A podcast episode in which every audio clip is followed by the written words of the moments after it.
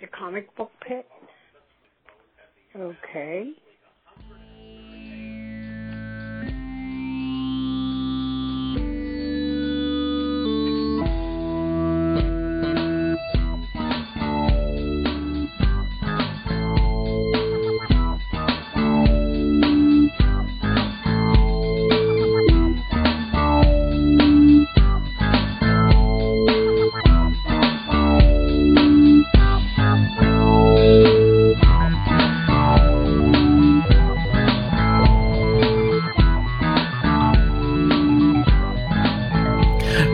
Okay, welcome back to the Comic Book Pit. This is episode 348. I'm Dan, and with me, uh, we've got Scott What's up, people? and Sean. Hey, gang. And Comic Book Pit is uh, your weekly comic book discussion podcast, uh, but we talk about much more than that. You know, if it's related to comics, we'll talk about it in some way, shape, or form. Uh, obviously, things are a lot different now as we are, uh, you know, we're in uh, what week three of the uh, isolation and everything's different. Comics are, are the comic industry is kind of in a upheaval. So we're kind of uh, cobbling together episodes as we go because there really are new, uh, no new comics these days. And it, it kind of got me thinking because I, I just started, you know, the, in the past few months, I just started reading some really good comics. And I'm really bummed that I'm not getting them. Now, obviously, that's, you know, on the in the grand scheme of things, you know, not getting your comics is not that big a deal, but this is a comic book podcast. So we want to have fun and we want to talk about comics. So that's what we're going to do. Earlier in the week, I I put the question out to you guys. You know, uh, is there anything that you guys have been reading recently that obviously you're not getting now because of because of the pandemic? Yeah, um, the the big one for me was um, the uh, Batman: Curse of the White Knight, um, because because the next issue is the final issue, and it's like, Oh. how, you know, how long did this series take? Not that it took a long time, but you know, um, you know, hats off to Sean Murphy, you know, because he pretty much did the whole thing with a little help from Matt Hollingsworth. Um, but I mean, it's been what two years in the making, I think. Uh, I'm guessing, or a year, two years, Mhm. definitely beginning of 2019. Um, and so he's on book seven of eight, and it's like, I just Yeah. need to read the last one. like it's over. And uh, yeah, And that really sucks because you you you- know the book is probably done. yeah, it's got to be done. I mean, I'm sure he has it all complete. This wasn't like a pencils down, like like I've heard. You know, yeah, like I've No, heard right, that uh, in the industry. I think it was Marvel or DC. Like they like like you said, they said pencils down. Like everybody Yeah. stopped working. Yeah. So there are books in progress that are not currently even being worked on, um, which is kind of that. That actually makes me sadder than not having the books coming out. Just means that they're you know they're being creatively stymied, stymied, I guess. Mhm. But um, yeah. So I don't know. You had mentioned a couple too. I think a couple of books. Yeah, well, um, yeah, we can we, we can just go around the circle here, but uh, I'm gonna hop over to Marvel, and I was really digging the new Star Wars series Oh yeah, that picked up after the events of The Empire Strikes Back, yeah. and I not that I didn't expect to enjoy it, but I think I'm enjoying. I think what four issues have come out so far. Yeah, I And- think. Yeah. Yeah. And I, I think I enjoyed the first few issues of this series more than I did the first few issues of the series that that started a couple years ago with Jason Aaron and John Cassaday. The New Hope, Yeah. post New Hope, and now this is like post Empire. Yeah. And um, I I think because this is like the the new paradigm for this story is it's it's not the the typical group of heroes from the first movie. It's you know it, it's like this kind of thrown together. It's it, it and everyone is in crisis. You've got you know Lando who's who's a big question mark. Like they don't know if they still don't know if they can trust him. Right. Uh, Luke is having this huge crisis of conscience because he doesn't know if he's worthy to even be a Jedi because he just finds out that Darth Vader is his dad. Um, Princess Leia is she, you know, she is trying to get Han back and she's trying to keep the rebellion together. So it's like this is the this is the this is the stuff that like good stories are made of like characters that are off their game yeah i agree i think they they they rolled in like you know like um high, you know they were high rollers in the in the other one because they seemed like they were winning at everything mm-hmm. and now they're like you know the, the one of the story elements of this series is that the empire has has a spy or the, a tracking system, and they're finding the rebel fleet, even though they scattered.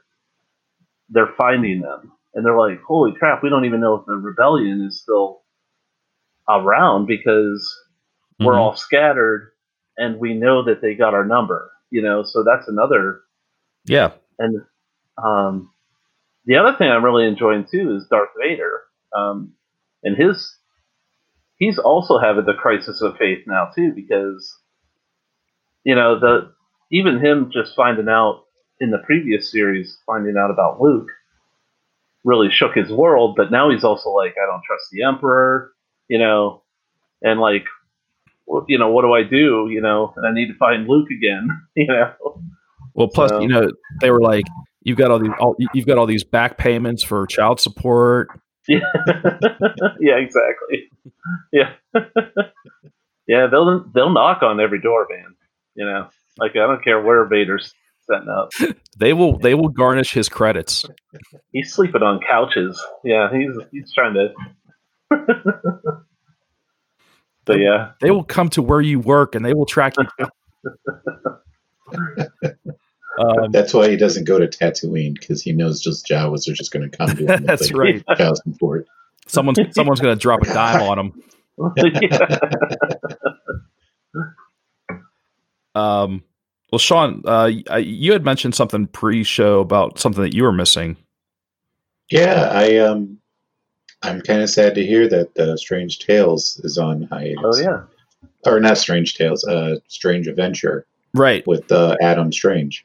Yeah. Um, by Tom King, and I, I actually really enjoyed it. Like I, I did too. And, yeah. Uh, yeah. Yeah, that was one. That was one of my books that I uh, that I was really bummed out about too because it. Yeah, we we only got the first issue.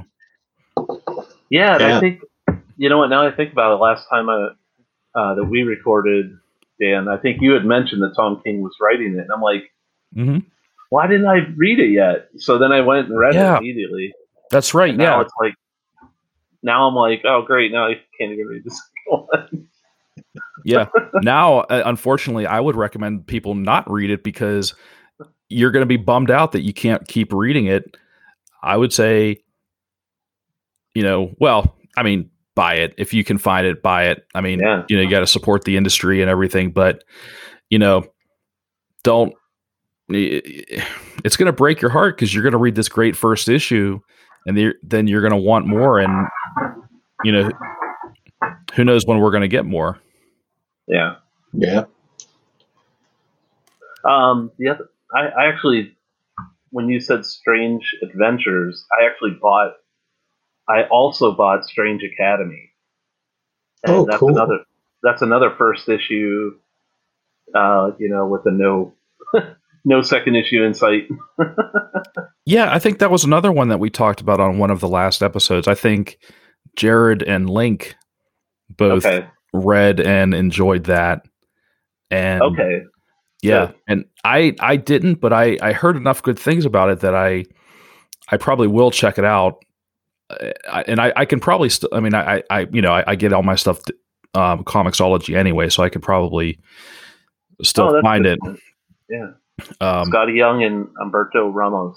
yeah, which is funny because it's that th- those are typically two two creators that do not a- attract me to a book, and I'm not saying like they're bad. I mean they they definitely have you know legions of fans, but their style is just not something that I'm that you know, You know- draws me in. But it, it it sounds like they're a good at least for this first issue the only issue they've they've been able to put out so far that they were you know they sounds like they put out a good first issue Um, yeah, I, just my this just my quick soundbite review is um, I love the character designs and I love the the uniqueness of each character. Like they're from places in the multiverse that you know normally would just be full of bad guys, but they're like here's this you know frost giant girl you know who does magic, and it's like oh that's cool. Um, that said, I, I didn't think the hook was that good in this. Like I, you know, to read to want to read the next issue. Mhm. Um, that's that's probably my only hang up on it. I just didn't think it was. I mean, because there's so many characters, I think that just kind of they didn't get to the story. So, but you know, it's definitely worth a check for sure. So so you think it, maybe it suffered a little from having to like having to introduce too many characters so, at once There's so many, so many students that they had to introduce, and they're all so unique, you know. But it does feel a lot like, um, you know, like a Generation X kind of book, you know, like back then. Mhm. And it's like, well, if you stick around, you know, it might be, you know, it could turn into something really, really fantastic. So, yeah Cool. um, well not to mention i mean aside from all the new characters from what i remember all the instructors in strange academy are are all uh, established uh, Yeah. magic based heroes yeah, I thought it was, I thought that was cool because they just kind of did like a quick, they're like, here's the staff, you know, here's the, the workers, and you know, Mhm. like throwing in um, Scarlet Witch and uh, you know, and uh, what Doctor Voodoo now, you know, is uh, he's kind of the main guy. You know, like he's kind of like the, you know, even though it's Doctor Strange's school, you know, um, Voodoo's the guy. You know, he's the guy mm-hmm. that's run. You know, that's going to be featured. So I thought that was cool too. Yeah, I always liked Doctor Voodoo in that he, you know, he was one of those like kind of like C list characters, but you could tell that a few like was it like five or ten years ago that they were trying to do something with him, like they made him the Sorcerer Supreme. Right. That's when he became Doctor instead of Brother. Yeah. Yeah, Doc. Yeah, he was Doctor. Voodoo. Yeah, the Sorcerer Supreme, and Yeah. he had his own book for. I don't think it lasted very long though. I don't know, you know, because it's the same thing that they always do, though. Is they they they they roll that out like it's going to be permanent, and then they all of a sudden just change it back. Mm-hmm. You know, just like how they do with you know a new Captain America and you know new Thor and new everybody else. So they did the same thing. They're like, oh, it's a new Sorcerer Supreme, and they're like, oh, just kidding. You know, like a year later, it was back, you know, status quo. Yeah, I feel like it only it maybe only went like six or eight issues. Yeah, Um, but yeah, it was kind of a shame. I, I was kind of digging that, but I, I, I guess it just didn't resonate with everybody. yeah, I don't know, but yeah, this was. It just looked. You know, I was like, Scott. You know, I like Skottie Young too, and I'm like, all right, I got to check it out. That was mainly, but like, and I'm, you know, Humberto Ramos. I, I don't always buy his stuff, but I did like this. This book, I thought, it's definitely a good fit. hmm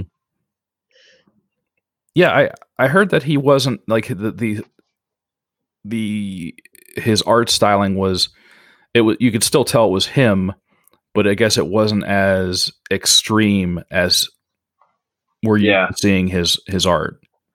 Yeah, I think they know. I think some of the guys that do like really crazy stuff, um, but when they when they do like a Marvel book, they try to do more of a house style for Marvel, Mhm. you know, and try to reel it in a little more. So, um, yeah, I don't know. So it's like it's just more paneled, you know. I think this is the main difference. Yeah. no, that's it. Okay. Good stuff. I'll have to Um, try to get a copy of it. Uh, Yeah. those two actually kind of like as soon as I knew that they were going to be on the uh, as a creative team, I was like, oh, okay. Now I guess I'll have to definitely go get it. And I was actually trying to look at it on Comixology, but I guess I was just looking on the wrong week. So now that I know it's out, I'll probably go buy it.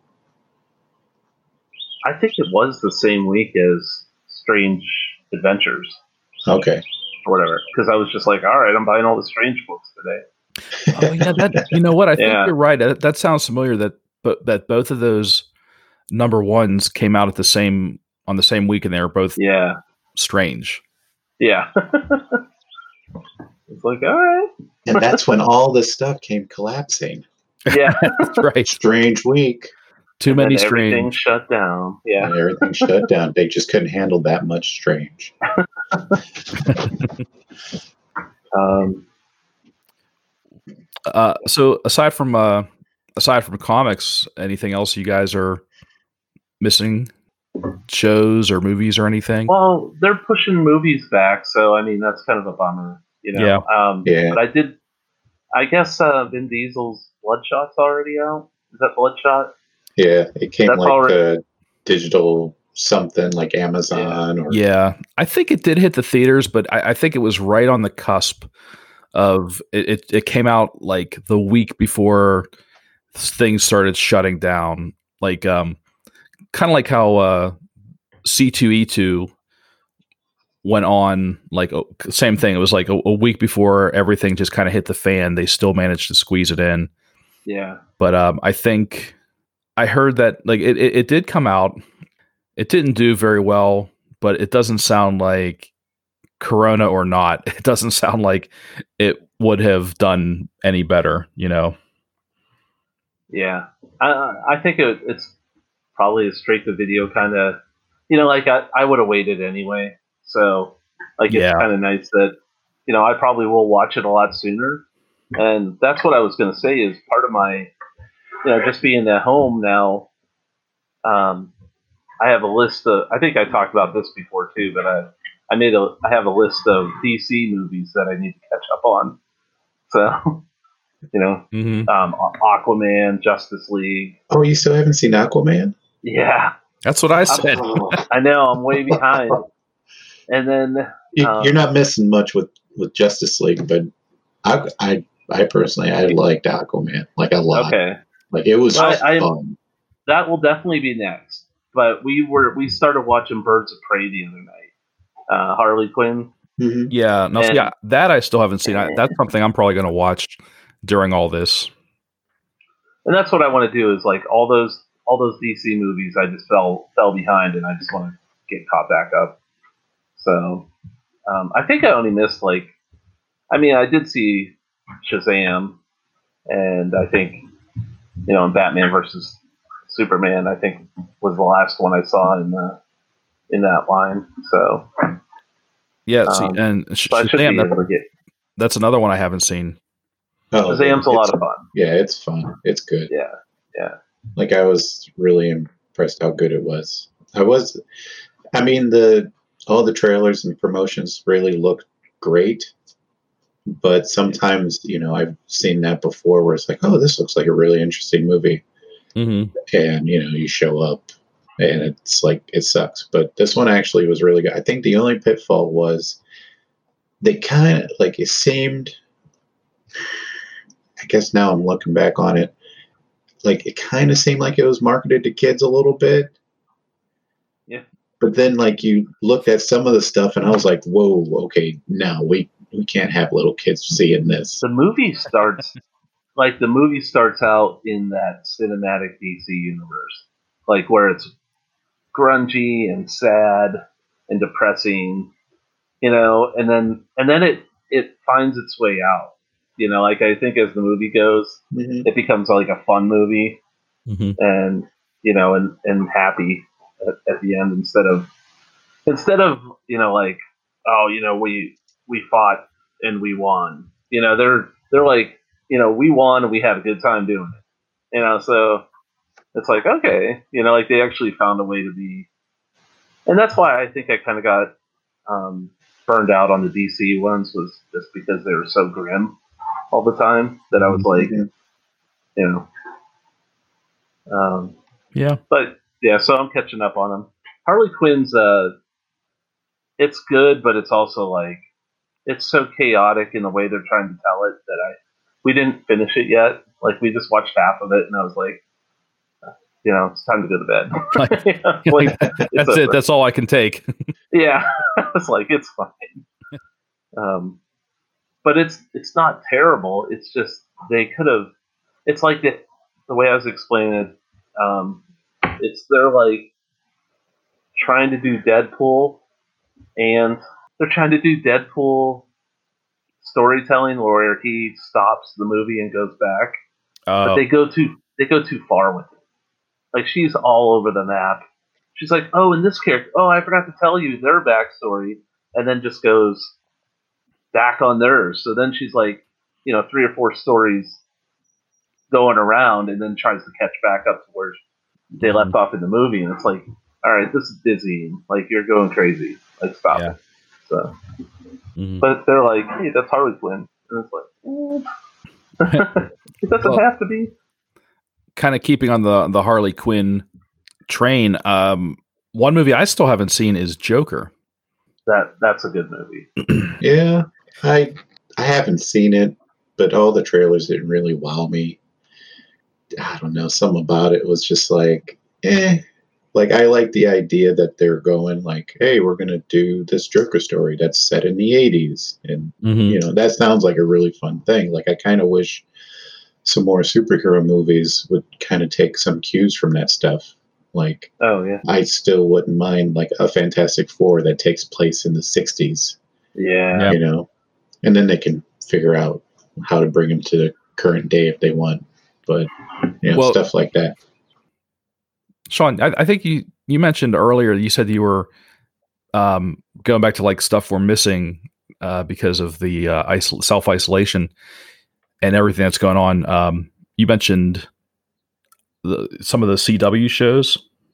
Yeah, I I think I heard that a lot of the shows don't have an ending this season uh, because of this, uh, including Flash, and it's like, oh, that's lousy. Because I mean, I'll I fully admit that I fell off after Crisis. Like I meant to go back, and then um, I was actually kind of waiting for Steph, my wife, to catch up to me, and because she didn't see Crisis yet, and then I think she didn't see like a couple episodes uh, going up to Crisis. So she was like, oh, I haven't seen it. You mind? And I'm like, no, I don't mind. And, you know, a week goes by, we get busy, and then two weeks, three weeks, and then, you know, you just fall off. So I was like, well, I'll catch it eventually. Or, you know, Netflix is pretty good at that.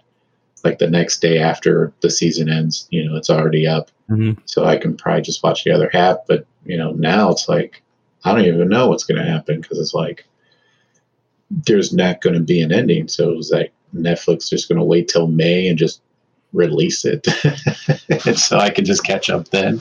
Yeah, I mean, it's it sucks because it's like the, a lot of those shows were. Um, I think they were just kind of steering into like how cool it was going to be. Like it definitely seemed like the CW shows. Kind of had like a reboot without a reboot.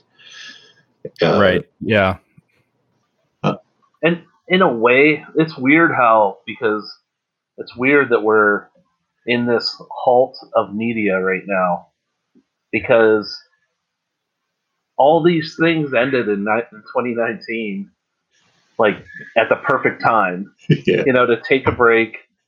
And and now it's literally there's a there's a real break. There's our we have an actual blip the blip you know that they mentioned in spider-man like we're in the Yeah. blip right now Yeah. that's true. yeah so um but it's funny because it actually gives us all a chance to kind of breathe and reflect on all this stuff and now when they launch it again it and especially if they i think if marvel comes in with fantastic four it's going to be you know right back on like it like they never missed a beat they'll be like here's fantastic Mhm. four that's how we're opening up you know this new era or something like that you know like putting them in there somehow, I'd be like, I'm back. I'm in. You know, I'm all in. I got a, Um, I got a quick conspiracy theory. I have a feeling that the the Fantastic Four movie that's coming out, I think they're gonna do like a Galactus one, like opening up the gate. I think they're gonna do Galactus. It just seems like a lot of the Marvel stuff that they've been re-releasing has like Galactus stuff in it. Like um, Stitcher has like- uh, Marvels, like they're doing Marvels. The the you remember that Kurt Busiek uh, Mhm. yeah. Yeah. well, they're doing that. And they specifically have it surrounded, like on the, I think it's like the second chapter from the limited series where Galactus comes to town and it's the FF. And then Oh yeah. Marvel started releasing all those dollar books and it has like, um, you know, like the Galactus trilogy, or I can't remember what the title is. Like, Here Comes Galactus. And then uh, I think maybe even a couple years ago, they released like a big tomb of like uh, the Fantastic Four, like the, the Jack Kirby three issue stuff. Like, it was like a, a really nice printed hardcover. So, conspiracy theory, I kind of have a feeling that that's what they're going to do first. Like, they're just going to hit it, like, you know, like they're just going to swing for the fences coming out. Hmm. I could I be think so. totally, utterly wrong, but that's Well, I, I, I think even- at the, at the very least, I, I think they'll even if it d- doesn't happen in the first movie, I'm sure it will be. I'm sure they will set it up very, very obviously to happen. Yeah maybe maybe Galactus is then you know the next big villain. You know, like the you know Thanos style. You know. um, Or- I don't know if he could be a Thanos style villain. Yeah. Like that's the problem with the Endgame because I kept thinking afterwards, I was like, man, what are they going to do now? I mean, Thanos like wiped out half the universe. How are you going to top that by like just wiping out ninety nine point nine percent of the universe? Well, I don't. I don't think they do. I, I. I don't think they try and top that with another big cosmic um, bad guy. I think because they did that and they did it as well as anybody could do it. I mean, I. So I, I think at this point they, at at least maybe for the the next phase, they're just going to tell just individual stories. And and maybe they'll they'll you know connect them somehow to each other but i don't think they'll connect them in a way that will lead to a big plot a, a big plot like it did with thanos and the infinity stones because that was such a a far reaching and eh, you know it, with the stones tying everything together i don't think they could i don't think they could do that again and and not have it come off as hokey or or like ripping Yeah. themselves off. I think I think they have to tell their you know put out these movies that are going to be more character based like they're going to do sequels for Doctor Strange and Captain Marvel and Black Panther and they're going to do Black Widow and they're going to do the Eter- uh, Eternals and I think they're I think these are all going to be like standalone movies for for all intents and purposes. You know, and, and maybe maybe they'll almost do do it like on a smaller scale where maybe they'll introduce the Fantastic Four and have Doctor Doom be the next kind of big bad, but all he's doing is really threatening Earth, not like the entire galaxy. Like maybe he just wants to rule Earth. But yeah, I, I, I don't see them doing another, you know, cosmic level event like that because they kind of blew their wad with Thanos. Yeah. Yeah. Maybe they, you know, because when you think about who else, who else does Marvel have for big villains? Like Doctor Doom is definitely one of the biggest. Um, and they could, they could ramp it up to him, but then they've also already pulled Doctor Doom out of the hat, you know, in other movies. So, Mm-hmm. like, do they, you know, would they really rely on him to be the, the, you know, villain at the end, or, you know, some, you know, or somebody maybe, I don't know if they would even do that again, because yeah, the the stones were, it was such a good concept to drop into into whatever movie they wanted, and and just be like it's part of the bigger story arc. Um, but yeah, there's no. I don't know if there's an element like that that they could even do that again anyway. And and I yeah, I totally agree. It would just it would come across as like oh they're just doing the same thing again. Mm-hmm. So Mhm. yeah, I don't know. I hope they never do Beyonder. So I'll just say that. Oh yeah, no, I don't. I don't think. Yeah, well, you know, and and and it's almost a shame that that.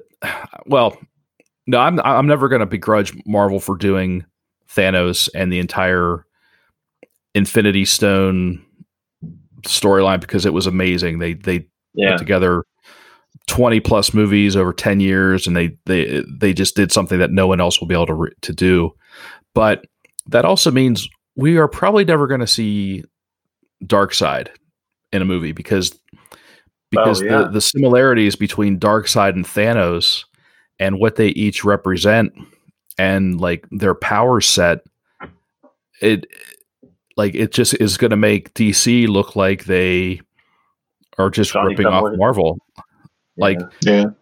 obviously like we know the difference because we're huge nerds and we've been reading these stories for 30 40 years but you know the the, the average moviegoer who only knows these stories from the movies or maybe some animated things or whatever that maybe their knowledge doesn't run as deep as ours they're only going to see see it on the surface they're like that guy he looks like thanos I was going to say, like, if they're doing that fourth world stuff, though, which I, I guess it's on hold, I assume, or I guess, like, if they're writing it or something, like, I don't know what the level is, but I don't know. I think you can do Darkseid still.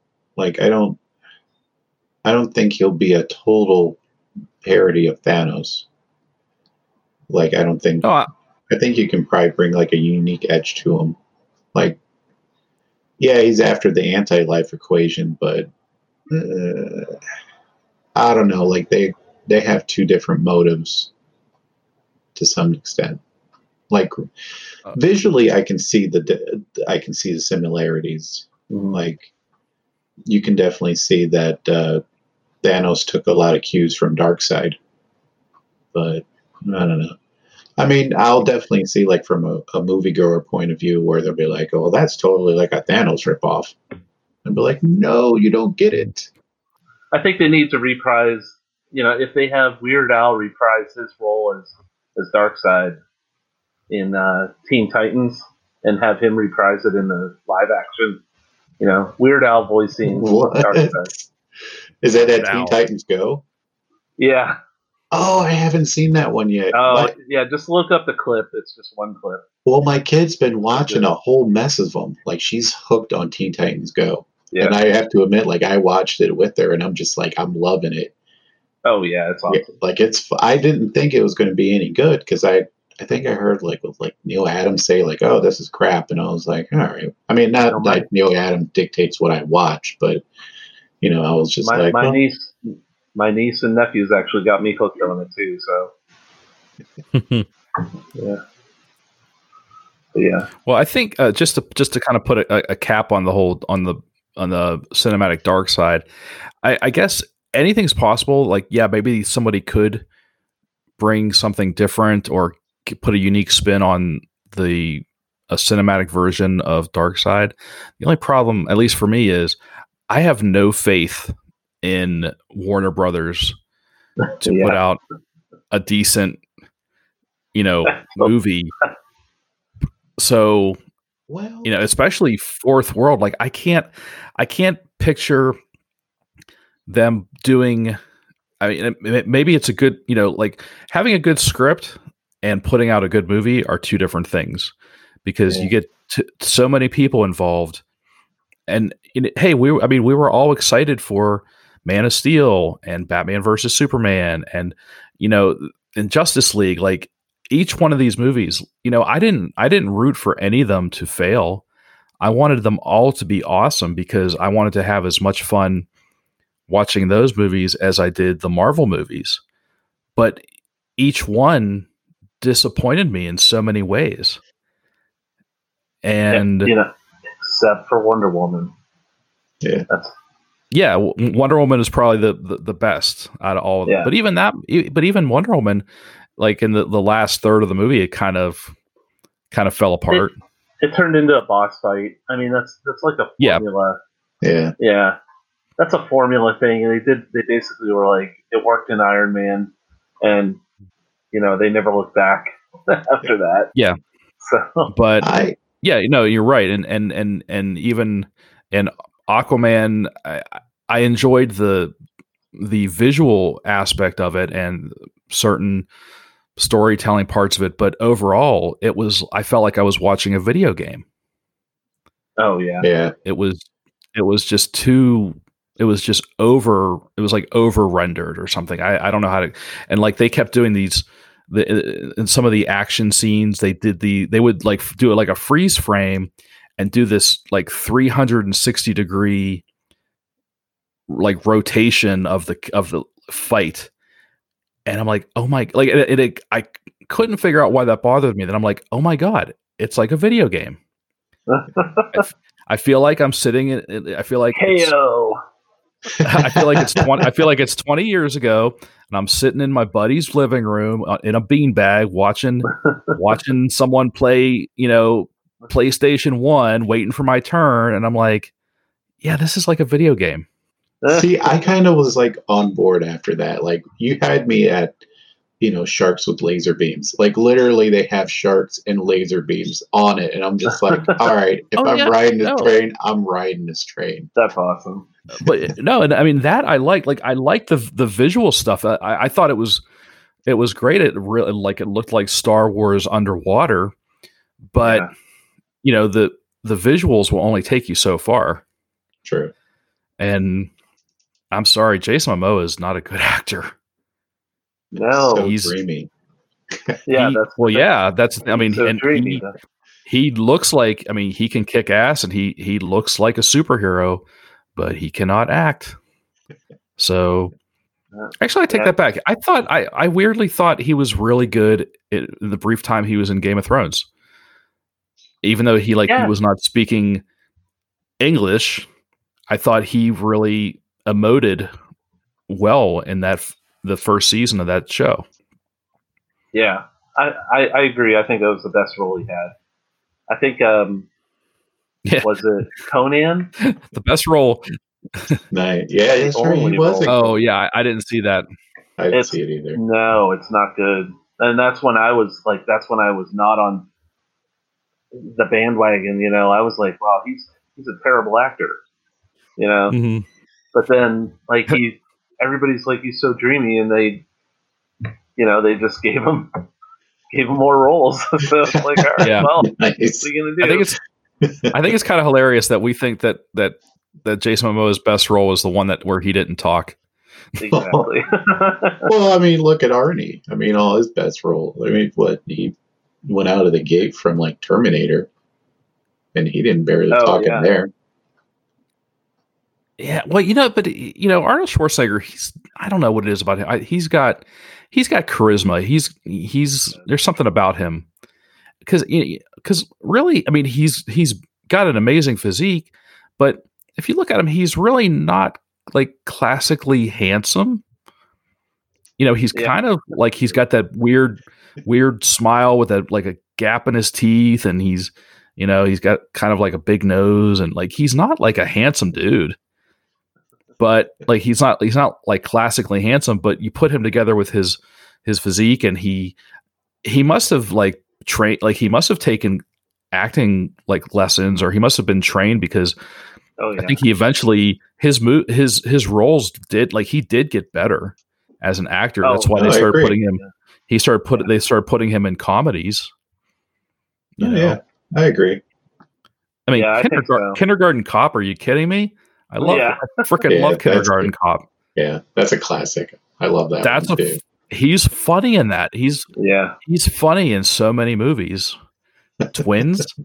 Are you kidding me? I have not seen Twins. I'm sorry. Uh, it's fun. Shut up. You've not seen Twins? No, I haven't. Dude, that's like 35 years old. I guess I was too young at the time. You gotta you gotta find. Tw- It's got to be somewhere streaming. You gotta find. Twin. Yeah. Twins is good.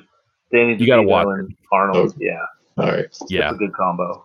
Um, going It's- back to the the fourth world stuff, I I was a little iffy on it, but then I heard Tom King, and I knew you guys said he was really good at it, and I heard good stuff on his on the Mister Miracle thing that he was going to be involved in the script process. So I was like, all right. But then uh, what was it Ava Duvall, who is the director on it, and I was a little iffy on it, but then I saw that Netflix series, um, When They See Us, and I was Oh, like completely hooked. Like I was hooked on that series. It's a very hard series to watch, like a very gut wrenching, hard series to watch. Like kind of felt like it was torture, but in a good way. Okay. Like it was just that hooked. Um, not to bring the tone down. It. I'll just make it quick. It's uh, about the Central Park Five in the late '80s, and this is like a dramatization of that. But just the way it was like, just directed and just put together, I was just like so hooked and just moved, and I'm just like watching like every hour, and I'm just like, oh my god, what what is to happen next? So I figured, and she also did. um uh shoot it was uh it like came out like a week after black panther and it was like it made just as much money um wrinkle in time Oh, yeah. So i was like well if she can do this type of storytelling with when they see us and she got weird visuals then i'm like okay there we go that seems like a pretty good match like again it might be garbage when it comes out because you know dc warner doesn't know how to Mhm. do anything other than batman but i'm willing to give it a try Well, you know what? Um, I guess uh, we'll probably start wrapping it up pretty soon. But I but I did want to talk about just uh, some comics, and and Sean, you actually gave me a good segue because I started reading the new printing of Jack Kirby Mister Miracle collection, the the eighteen issues that he did. Oh wow. nice So I, I forgot that I had I had purchased this collection like last year on Comixology. I think they were at DC was having a sale, and it's it's huge. It's like a oh, it's well over 450 pages because aside from the first 18 issues, there's a section called the Mother Box Files, and then there's another section called the Art of Jack Kirby. So it's it's well over 450 pages. I think I paid like five or six bucks for it because it was on sale. wow Nice. Um, smokes But well, and, and just just to be clear, so everyone knows this is the, this is a digital version. This is not a physical copy, Yeah. but it's got that cool um that that new cover. It's kind of like a. I'll hold it up for you guys to see. This won't help anyone at home, but it's got that kind of like neon. oh yeah Like that's that's a really bad.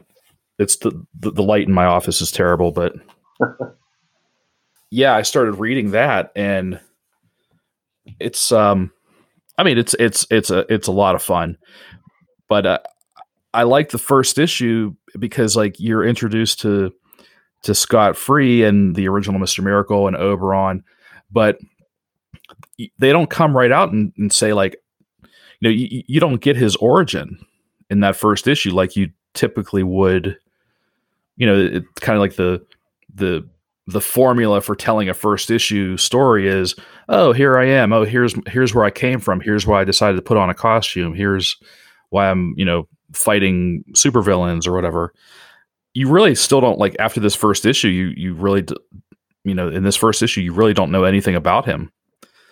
Other than like at the end he adopts the the uh the mantle of Mr. Miracle after the original dies and but, but you get little hints here and there that he's you know he's got access to this strange technology that he can do all these other things and in the second issue then you're introduced to Granny Goodness So then I think it's like they start to build up. You know, they they're starting to build up the whole like the fact that he is that he does come from like the fourth world and Apokolips and all that stuff. Cool. So, Duke, what are you, what what are you reading these days? Just to give us a quick overview. I'll give you the yeah the ten cent tour of all the stuff, all the stuff I've been trying to catch up on. Um, I think that probably the most interesting is that I'm trying to catch up on all the. There was all these crossover books that DC put out last year. Booster Gold and the Flintstones. Oh yeah, Archie meets Batman sixty six. Cool. Lex Luthor meets Porky Pig. and Aquaman meets Jabberjaw. Nice. Like I'm going through all those because I I've had them. Like I bought all those team ups last year. I never read any of them, so I'm working my way through. These are some definitely some of the zaniest books that I have. I.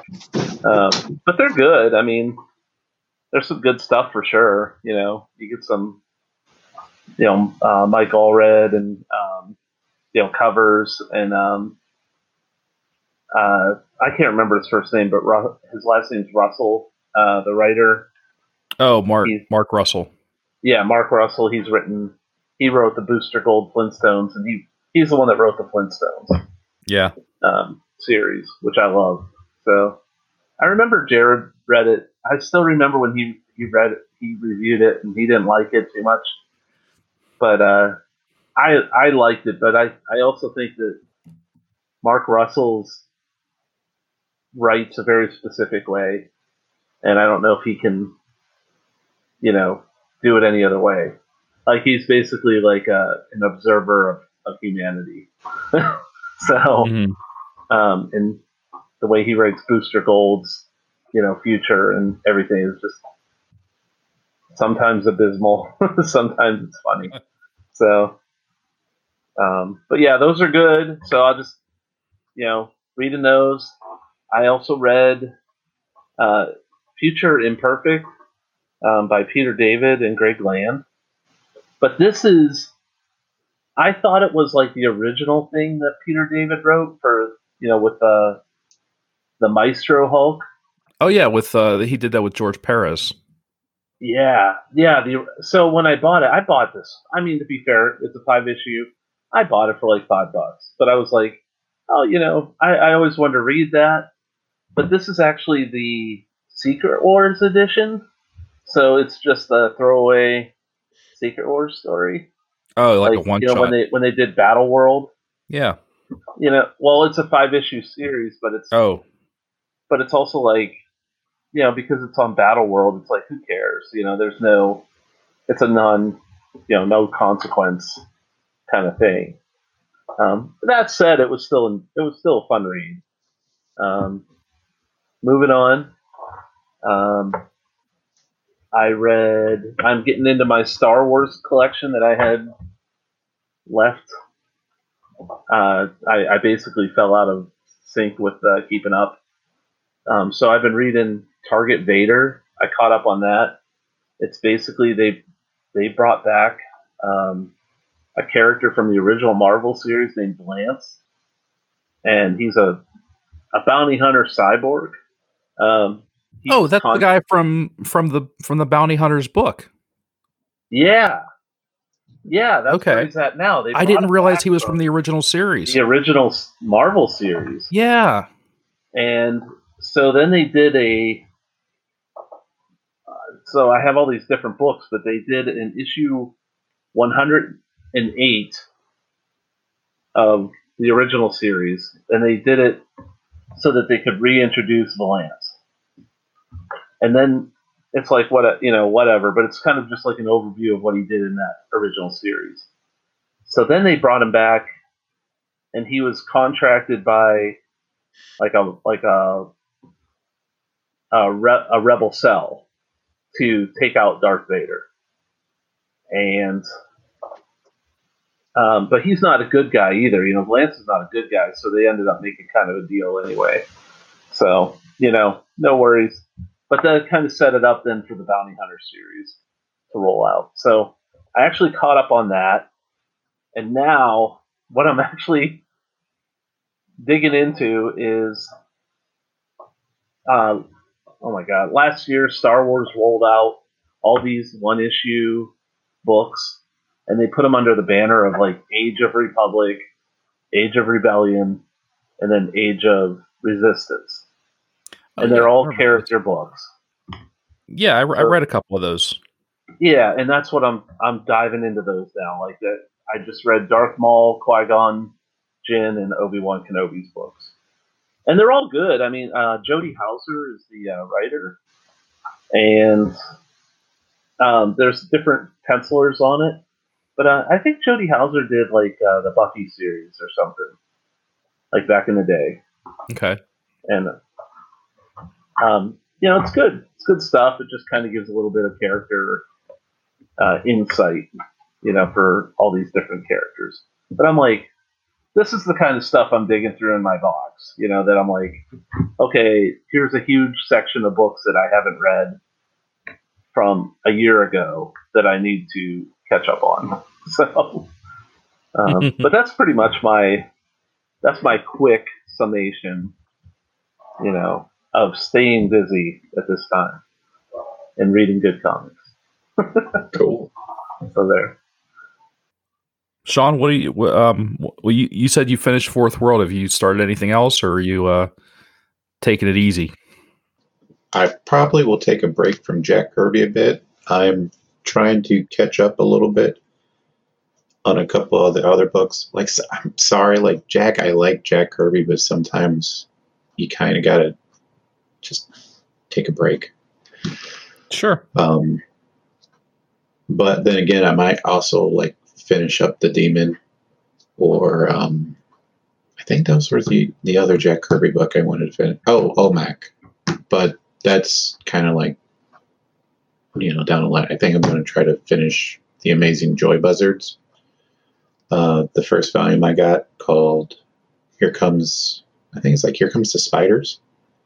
Actually, this kind of goes back with uh, Teen Titans Go because I'm pretty sure, like probably like 80% sure that Dan Hipp, the artist on Amazing Joy's Buzzards, is like a character designer or I don't know, like some sort of creative consultant on Teen Titans Go because there's a lot of artwork like in between like it just seems like his artwork is on the screen. Like a lot of his visual cues and everything. Um i could be wrong but um uh i just finished uh this one i guess i should probably say it out loud gotham by gaslight Oh, awesome! Oh, So- that's a yeah. That's that's a that's one of my That's a favorites. I, I finished the first one. The I guess this collection actually has two stories of Batman during the Victorian age, but I just read the Mike Mignola one just today. So, um, I as a Mike Mignola fan, I really loved it a lot. Like his stuff, like his early stuff has always been my favorite. But I mean, like I just like Mike Mignola as a whole. Like I don't have like a certain age, but of um, Mike Mignola, but like you can see like all the little like you see like a lot of Hellboy stuff in here before Hellboy came around, and that was kind of neat to me. Uh, right. I did like the take. I did. I mean, I growing up, like hearing about it, I always knew like it was going to be a good story, and I knew that it was going to involve Jack the Ripper.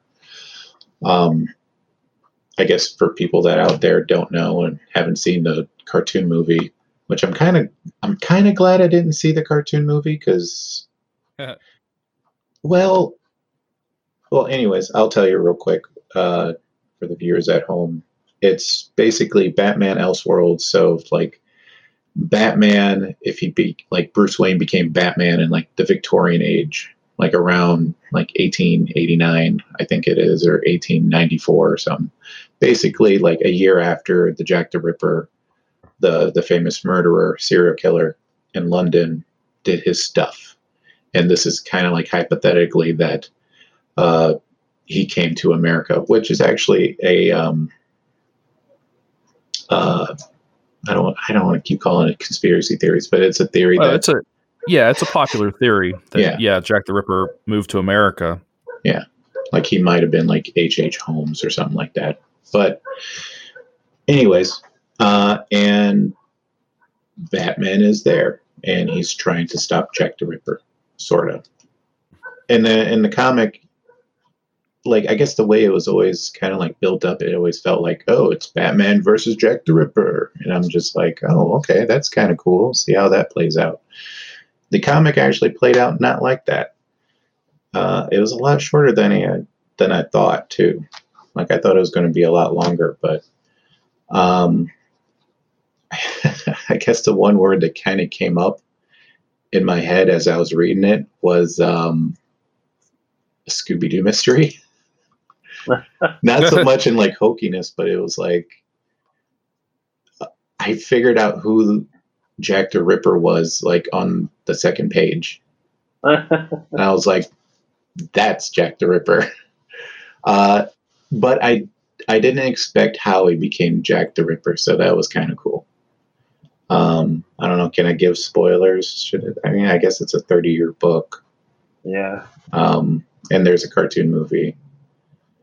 Uh, it turns out it's was it Jack or Jacob uh, Packer, who is like a family friend to Bruce Wayne. Like I guess he knew his dad and his mom and um, and apparently uh, Bruce's mom.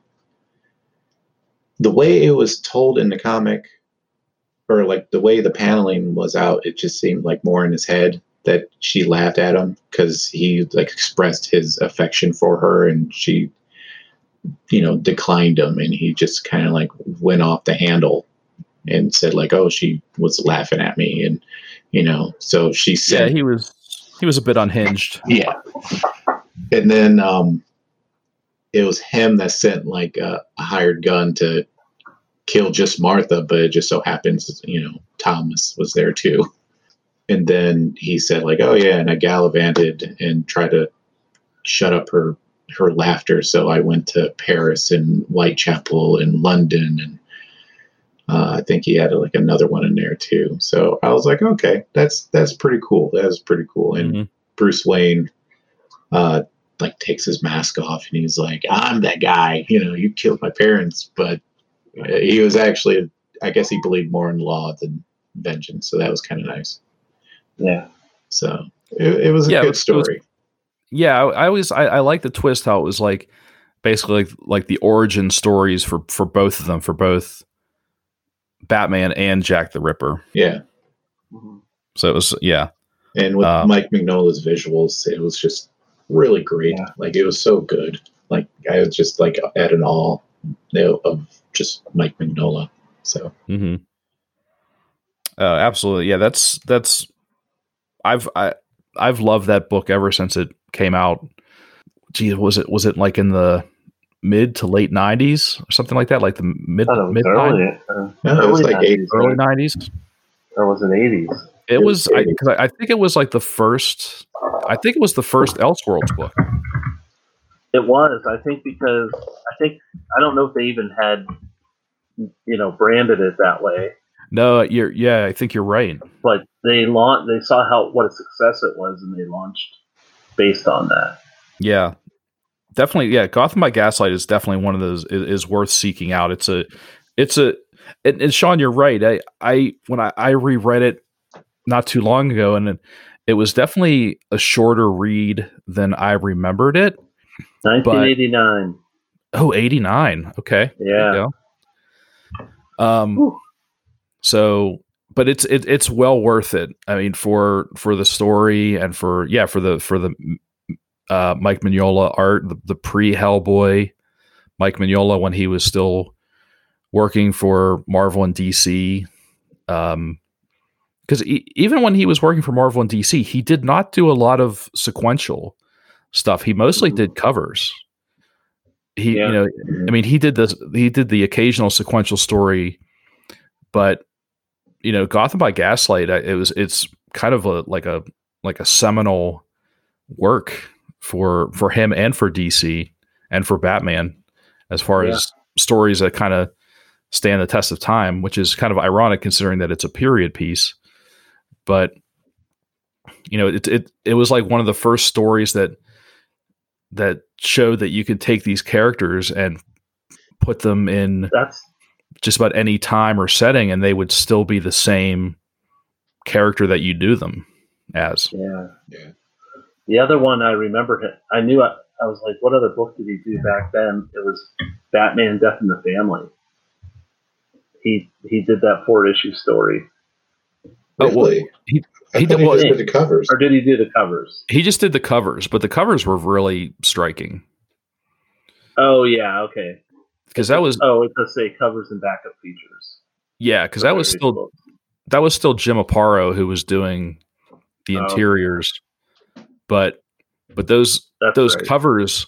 Well, it's funny because when I was younger, that I mean, now I I love his art, but you know when you're when you're young and you're just kind of getting into comics and all the art that you see is like kind of more traditional superhero comic art, and then you see something like Mike Mignola, and you're like, what is that?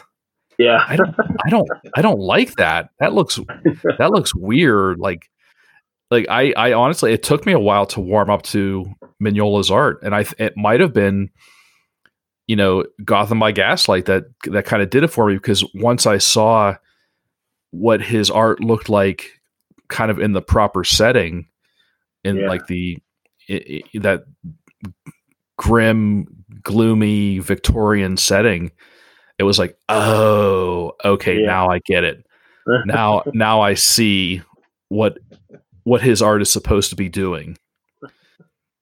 And then you know sh- a couple years later is and then he just started doing Hellboy and it was like okay now he's he's doing what he's supposed to be doing you know you know I, I every so often I'll find you know I'll find a cover or something that he did from the big two and it's it's really cool I'm like oh my god look at that he did he drew Green Lantern on the cover of Action Comics Weekly back in the 80s Yeah. and you know just out He did- there. he did covers for he did like five or six issues for uh, classic X Men, and they're they're just Mhm. awesome. Yeah, Yeah, he he did a bunch of uh he did some Alpha Flight covers. yeah. Actually, I'm about to read another one from him. Um, I guess I don't need to get it. It's actually right behind me, but it's Cosmic Odyssey. He did the. the Oh my God, Command. Yes. Oh yeah. That was a good that was a good series. Cool. I know what I'm getting into then. Although I only got like the book one. Oh I'll have to try to find. Well, it's only f- yeah, luckily it's only 4 issues, but and they're they should be pretty easy to track down. Well, normally they would be. I don't know if Right. you know what you're going to do now, but you might be able to find them online or or find the issues online or find a collection pretty cheap. I mean, it's it's been long enough that that came out. I imagine you could probably find find it pretty pretty inexpensive somewhere online. Cool. Yeah, I'll probably So- look for it. See how it goes with this one. And you can uh w- yeah, when you finish it, you can give us a give us a report. Sure. Well, we're at about an hour and a half. Uh, we figure we start wrapping up. Does anyone have anything uh, else they want to want to mention real quick? Um, I guess season four of Seven by Seven Comics happened this past Monday with the new Yeah, that's right. El Phantasma. Uh, Scott, I think your day's tomorrow, Yeah, my day's tomorrow. Kaiju Kitty. which is uh, it's Wednesday night, so Thursday is Scott's day. So I'll give you a hint. Kaiju Kitty only appears in one panel this, this season. way Oh. to spoil it. It's all new, all different. You'll see. It's it's fu- it's going to be fun. But I felt like I needed after three, you know, three seasons of him monster bashing, I needed to hit the story from a different angle. So, so it's going to be. I think everybody's going to like it. Okay, Yeah. looking forward to it. All right, yeah, and we'll put a we'll make sure I'll make sure to put a link to seven by seven uh, in the show notes. You should you should definitely everyone should check out the seven by seven web comics. They're awesome. Literally half of our hosts our Yeah. our seven by seven contributors. So Sean, you're on Sunday, I'm still I'm still holding down Sunday. So and then Jared is what night? he's Uh, Friday. Fridays? Yeah. Yeah. So and then uh, to to round out the uh, just the- the rest of the seven by seven artists, you've got Ian Sharpley from the McSauce podcast, good friends of ours. You've got Mikey Wood, who was uh, he was our first our guest first- on the show. He was our first, and, and, and he, he had the distinction of being our first guest, and that was our first live episode. yeah. Oh. Uh, we've got uh, Barry Link, who is the uh, the the uh, old man webcomic. He just uh, celebrated what is it, twenty five years, Scott, more, of doing Phineas, more like thought it was 50, or fifty? Did you say 50, 30? 50 years. 50 years? That's that was Sean. Sean Well, said he that, is- Barry, not me. Barry is 50, so I mean, and Barry Well, he just Barry's posted something that said Phineas, so yeah, I think it's like 25 years of Finn. he said he Yeah. just posted something that said that he he came up with Phineas his senior year of high school. that's right. In lieu That- of a senior photo, yeah, that's right. Yeah, that, that so that's got to be 30, 30 years. Yeah, or or, or almost Oh, or let's yeah. say almost let's say he was 18 thirty. when- That's right. He said he did say it was either thirty-one or thirty-two years. That's what he So- said. Uh, Barry Link celebrating over 30 years of drawing comics. So congratulations Barry. We yeah, congrats. you're the man. Yeah, we we we bow down to you. He, and And he then, still uh, has that energy. He you should Yeah, see man. it on a group talk. He's always he's always cranking out something. And relentless. he has like four kids and all like that said, you can't spell. Four You can't kids, spell- 12 jobs, no hands, uses his teeth. Yeah. I've always said this about him. You can't spell barbarian without Barry. there you go. And then um and then uh last but certainly not least, the man who brought everyone together, the the Professor X of the group, if you will, is uh DJ Coffman, creator of Hero by Night and Secret Forces. Secret And- Force is a, And, and I think this. Oh, what? Go ahead. no, go ahead. Other- I think this is uh I think he's his first uh three seasons was like Zombieopolis, but it was like a sub story of Secret Forces. So he's I think he's folding it back in now with this season. Okay. Yeah. So All right, cool. Thanks for listening to this extra long episode of the Comic Book Pit.